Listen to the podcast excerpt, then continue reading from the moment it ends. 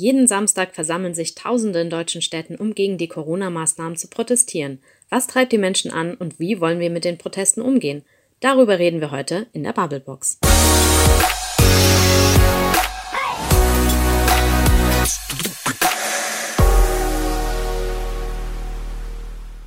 Maike. Frederik. Welche Grundrechte müsste man dir einschränken, damit du auf die Straße gehen würdest und demonstrieren würdest? Puh, wenn ich wirklich auf die Straße gehen würde, also da fällt mir irgendwie als erstes gerade die Pressefreiheit ein, weil es mich einfach in meinem Job so stark beschäftigt. Stimmt, um, ähm, ja. Ja, also da wäre ich auf jeden Fall auf der Straße. Mhm. Oh, ich glaube, da würde ich mitkommen. Ja? Sehr ja. gut. Basteln ich noch gar nicht. Plakate. ja, genau, habe ich noch gar nicht drüber nachgedacht, aber tatsächlich, im Moment gehen ja auch Menschen auf die Straße, um gegen die Einschränkung der Grundrechte zu demonstrieren, mhm. weil die sind ja gerade ein paar eingeschränkt in Zeiten von Corona. Mich wird ja aktuell irgendwie nichts auf die Straße ziehen. Wie geht's dir da? Mm, ah, ich weiß nicht, ich bin da so ein bisschen hin und her gerissen, weil auf der einen Seite ja? ähm, haben sie schon irgendwie recht, wie du ja auch gesagt hast, es sind Grundrechte eingeschnitten und mhm. ähm, nicht demonstrieren zu dürfen ist auf jeden Fall falsch. Also es fühlt sich für mich auf jeden Fall falsch an. Das muss eigentlich immer möglich sein. Mhm. Ich sehe es ja eher so ein bisschen so, ich habe da ein sehr großes Vertrauen in unseren Staat, der dann irgendwann sagen wird, so, und jetzt geht ihr alle wieder vor die Tür und alles ist wieder so wie vorher. Wahrscheinlich liegt die Wahrheit irgendwo in der Mitte. Vermutlich. Wie es bei uns beiden auch ist, so ist es wahrscheinlich auch bei euch da draußen. Und deshalb haben wir mal wieder auf die Facebook-Seiten der VRM geschaut und geschaut, was ihr da so kommentiert habt rund um Corona-Demos. Und da haben wir echt ein ziemlich breites Meinungsbild gefunden.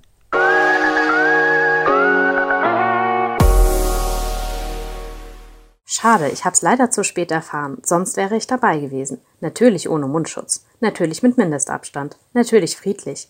Ebenso wie Hunderte, die jeden Samstag über den Markt laufen. Das passiert, wenn Grundrechte und Meinungsfreiheit zur Durchsetzung von persönlichem Egoismus missbraucht werden und sich kritische Bürger von Volksverhetzern instrumentalisieren lassen. Keiner muss hier in Deutschland verhungern oder auf der Straße sitzen wegen Corona, weil er seinen Job verloren hat oder in Kurzarbeit ist oder sonst was. Dafür gibt es den Staat, der zahlt und man ist abgesichert. Das waren unter anderem auch Menschen, die um ihre Existenz bangen, beziehungsweise denen Corona die Existenzgrundlage bereits genommen hat. Sich nochmals darüber lustig zu machen, ist ein weiterer Schlag ins Gesicht. Was nutzte eine Demo an einem Ort, wo sie niemand bemerkt?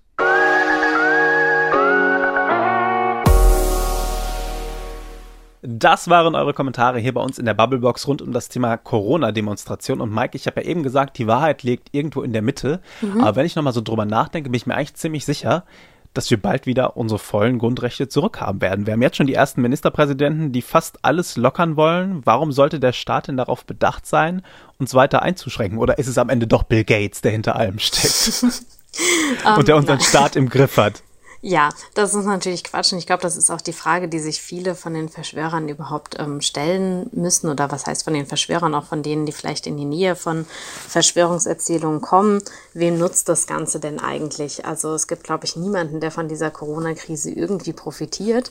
Und ähm, natürlich würde auch niemand davon profitieren, wenn jetzt ähm, Grundrechte einfach so eingeschränkt werden. Also natürlich will hier niemand eine Diktatur errichten oder sowas. Mhm. Und ich denk, bin mir da auch sicher, dass wir auf jeden Fall alle Grundrechte wiederbekommen werden. Ähm, aber denke, ich denke trotzdem, dass es schon auch wichtig ist, darauf hinzuweisen, dass das eben wichtig ist und dass man mit dem, ja, mit diesem Argument Sicherheit auch nicht jede Freiheitseinschränkung einfach so machen darf. Deswegen denke ich, es ist trotzdem wichtig, ähm, das auch immer wieder zu sagen und zu betonen. Ich verstehe, was du meinst. Ich habe einen Vorschlag. Lass uns mal nach Worms schauen. In Worms wird nämlich auch demonstriert im Moment immer samstags, mal mehr, mal weniger. Und für was oder wogegen die Menschen da demonstrieren und wie das alles so anfing, wie es so läuft, das hat uns unser Kollege Johannes Götzen, Redaktionsleiter bei der Wormser Zeitung, mal erzählt.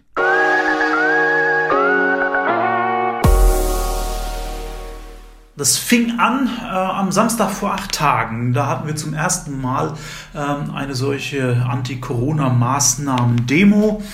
Ähm, da ging es auch gleich relativ hoch her. Ähm, das fand äh, direkt am Platz vor dem unser Hauptbahnhof statt. Es waren 50 ähm, Teilnehmer genehmigt. Ähm, es wurden dann aber tatsächlich 120, ähm, weshalb es dann so eng geworden ist, dass tatsächlich dann eben der Mindestabstand nicht mehr eingehalten werden konnte. Es waren auch eine Reihe von Menschen dabei, die äh, keinen Mund-Nasenschutz getragen haben, sodass dann tatsächlich diese Versammlung aufgelöst werden musste. Was sind das für Menschen? Was ist das so? Was ist da auch für ein Stimmungsbild, wenn man sich da vor Ort mal um, umhört? Was wollen diese Menschen? Was fordern die? Also im Wesentlichen fordern sie, dass die Grundrechte wieder eingesetzt werden. Ähm, das war jetzt auch am vergangenen Samstag, äh, das war ja der sogenannte Verfassungstag, äh, war das natürlich auch ähm, das große Thema, dass sie gesagt haben, wir wollen eine Gesellschaft ohne Abstandsregeln, wir wollen eine Gesellschaft ohne Masken äh, und sie haben gesagt, wir wollen auch nicht ständig äh, in Angst versetzt werden, sondern wir wollen als freie Bürger äh, weiterleben. Das ist der Kernpunkt.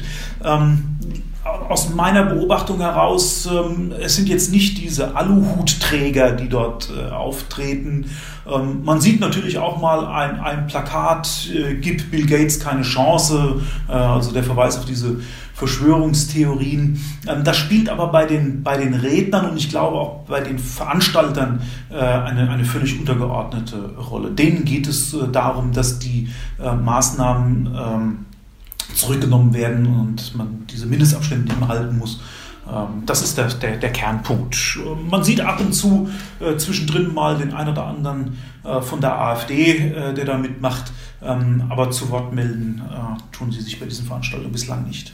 Jetzt war die erste Demo vorm Bahnhof, die zweite war dann schon an einem anderen Ort. Wie geht die Wormser Stadtverwaltung mit diesen Demonstrationen um? Was für Auflagen gibt es da? Abstände haben Sie schon erwähnt? Ja, also die mussten tatsächlich nach den Vorfällen äh, vor zehn Tagen, äh, als einfach die Sicherheitsabstände nicht mehr einzuhalten waren, ähm, hat die Ver Stadtverwaltung ähm, als zur Auflage gemacht, dass die Versammlung zwar stattfinden kann, aber eben nicht mehr an diesem zentralen Platz vorm Hauptbahnhof, äh, sondern die mussten ausweichen auf den Festplatz. Der liegt am Rande der Innenstadt und entsprechend ist dort quasi keine Laufkundschaft in Anführungsstrichen. Ähm, das bedeutet auch, ähm, dass dort dann entschieden weniger los war. Das waren jetzt dieses Mal, ähm, also wenn es 40 Leute waren, die da zusammengekommen sind, ähm, das ist jedenfalls so die offizielle Schätzung von der äh, Polizei gewesen. Ähm, was sicherlich auch an dem, an dem eher miesen Wetter jetzt am vergangenen Samstag äh, äh lag. Ansonsten die Auflagen waren klar, ähm, es durften äh, maximal 200 Teilnehmer sein, weil eben auch dort, äh, klar, man hat geguckt, wie viel Quadratmeter Fläche haben wir und dann wurde ausgerechnet, wie viel da drauf passen mit Mindestabstand. Ähm, es wurde dann auch natürlich die ähm, ähm, Mund-Nasen-Maskenpflicht äh, gemacht und wer sich innerhalb des mit diesem typischen rot-weißen Flatterband abgegrenzten ähm, äh, Platz äh, aufhalten wollte, musste seine Kontaktdaten angeben. Also voller Name, voller Adresse und eine Telefonnummer, ähm, vielleicht noch eine E-Mail-Adresse. Ähm, das ist äh, nicht bei allen gut äh, angekommen, äh, weil sie gesagt haben, also Entschuldigung, wenn ich an einer Versammlung teilnehmen möchte, will ich nicht mich mit Namen da anmelden müssen. Aber die Stadt hat gesagt, die gleichen Auflagen wie bei einem Restaurantbesuch. Falls es hinterher einen Teilnehmer gegeben hätte oder geben würde, der positiv auf Corona getestet ist, dann hätte man eben auf diese Art und Weise nachvollziehen können, äh, wie die Infektionswege sind.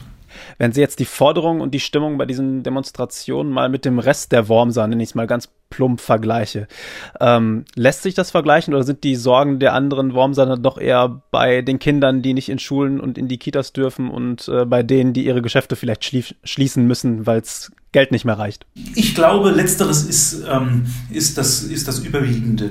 Ähm, was man so hört, ist tatsächlich Familien mit schulpflichtigen Kindern oder mit Kindern äh, im, im Kindergartenalter, ähm, die sehnen sich herbei, dass ihre Kinder wieder äh, in die Kita oder in die Schule gehen können und wieder ein, ich sage mal in Anführungsstrichen, normales Familienleben stattfinden kann. Äh, und ähm, man, man spürt natürlich die Sorgen der Einzelhändler äh, überall. Ähm, man sieht es ja, wenn man durch die Stadt geht, es ist einfach immer noch weniger los als in, in, in Anführungsstrichen normalen Zeiten. Ähm, ich glaube nicht, dass, äh, dass sozusagen der Aufstand jetzt hier bevorsteht gegen diese Maßnahmen, aber sicherlich gerade die Familien, gerade die Einzelhändler sehen sich herbei, dass das alles ein Ende hat.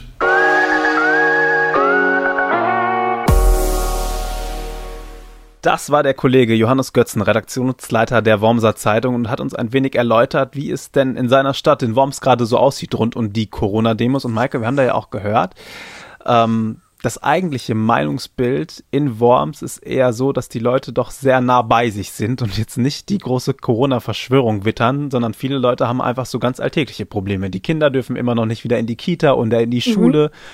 Manche haben finanzielle Sorgen. Ich finde es immer sehr spannend zu beobachten, dass Menschen dann so verzweifelt sein müssen, dass sie auf die Straße gehen. Also ich, wenn ich da an, über mich selbst nachdenke, ich müsste schon sehr, sehr verzweifelt gehen, dass ich in meiner Notlage auf die Straße gehe. Ich habe das ja schon öfters mal hier thematisiert. Ich bin ja eher der gemütliche Mensch, der auch, der auch ein sehr vertrauensvoller Mensch ist, ja. auch gegenüber dem Staat.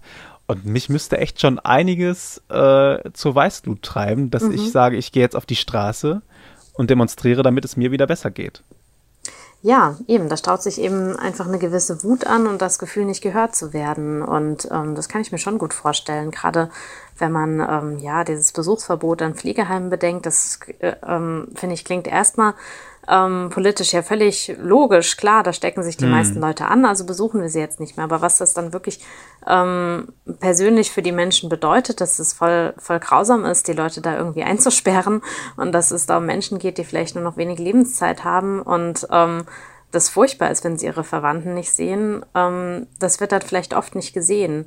Und ähm, ich glaube, dieses Gefühl, nicht gesehen zu werden, das kann einen halt echt zu Weißglut treiben und deswegen gehen die Leute dann auf die Straße. Ja, da gab es ja dieses sehr rührende Beispiel von einem älteren Herrn, der inmitten so einer Demo steckte zwischen, pardon, ein paar Verrückten und ihm aber die Tränen gekommen sind, weil er genau aus dem Grund demonstriert hat, weil er einfach wieder zu seiner Frau ins Pflegeheim mhm. wollte, das aber im Moment nicht darf. Und wenn so ein Mann, der ja auch zur Risikogruppe gehört, sich dann traut, zu so einer Demo zu gehen, dann zeigt es schon, wie verzweifelt man eigentlich ist. Ich will nochmal einen Punkt aufgreifen, den du erwähnt hast.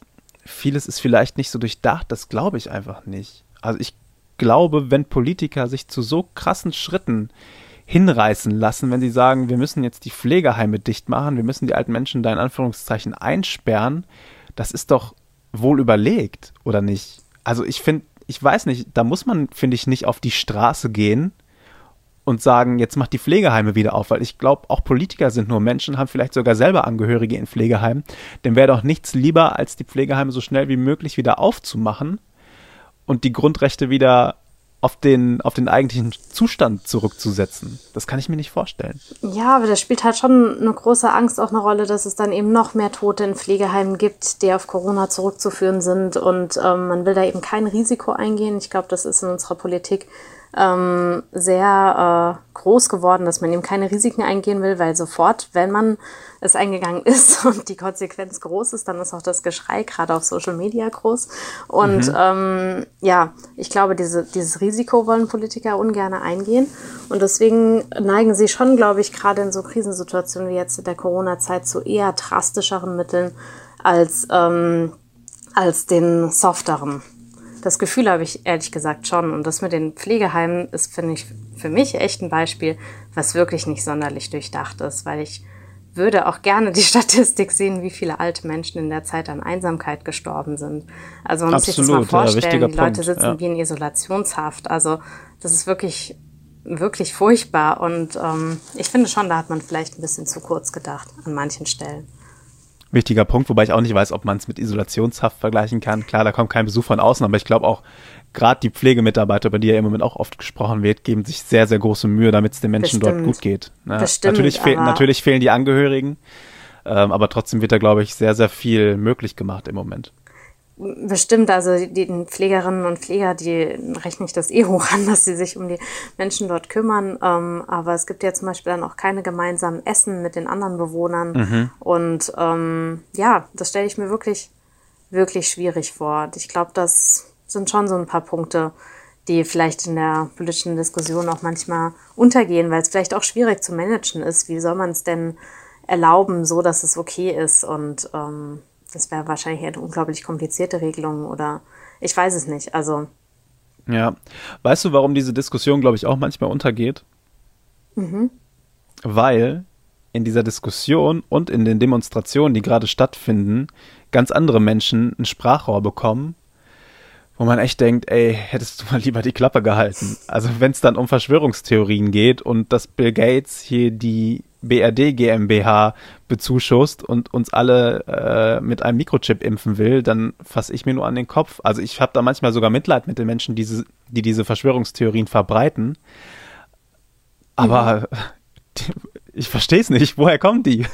Woher kommen die? Warum, warum sind die so laut und warum müssen sich unsere Politiker auch noch mit diesen Menschen beschäftigen? Ja, das stimmt. Die sind wirklich auf jeden Fall sehr laut und ähm, da hast du auch echt recht. Ich glaube, die überschreien oft die Menschen, die wirklich unter den Problemen leiden und das irgendwie ansprechen möchten.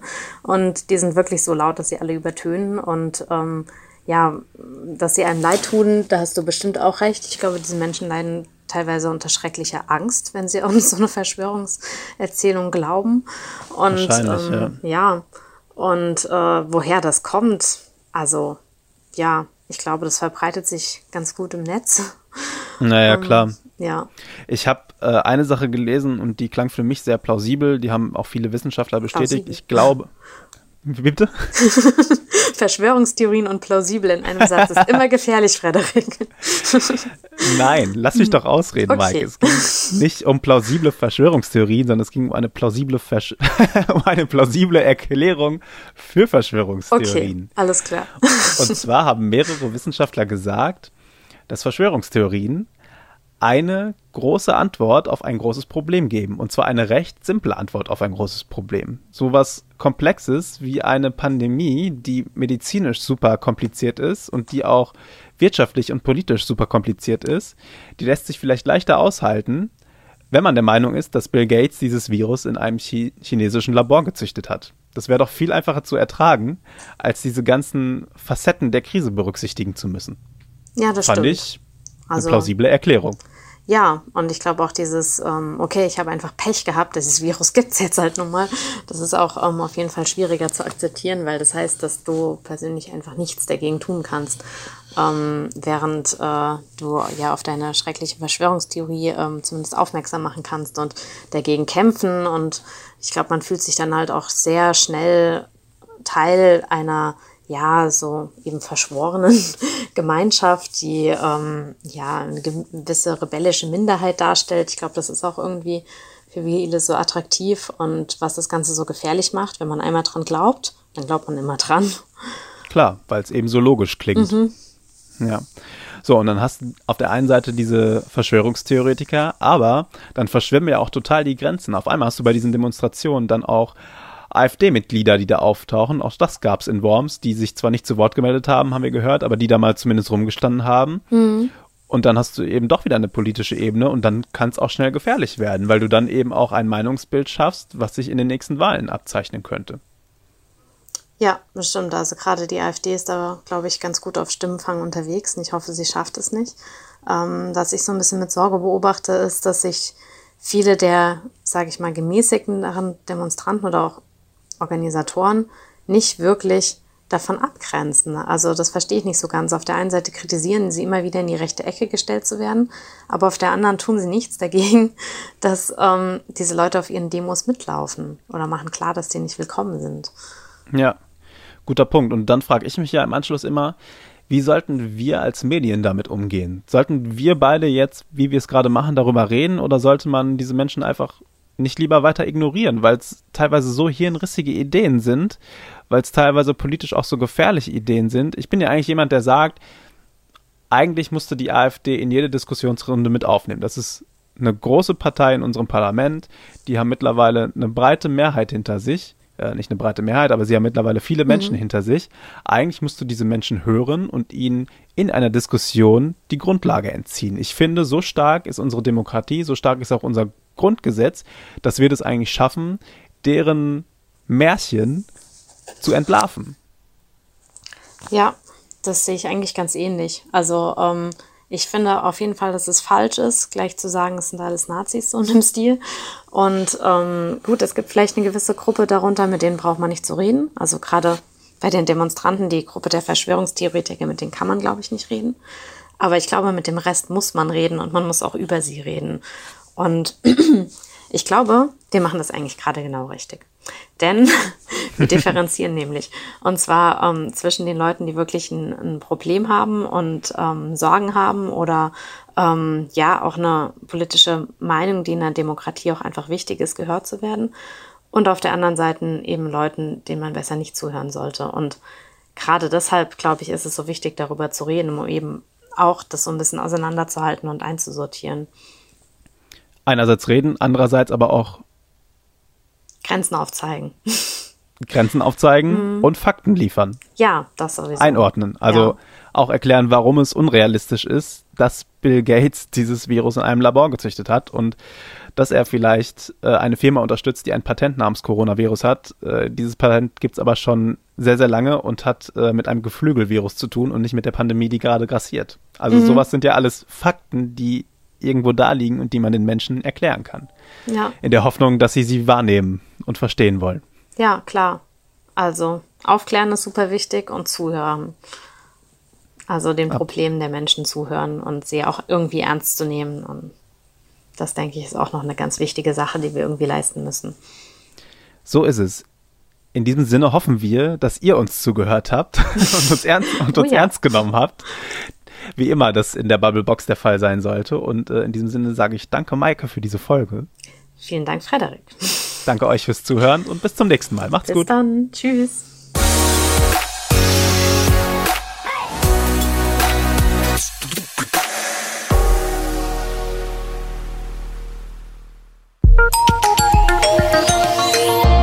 Ein Angebot der VRM.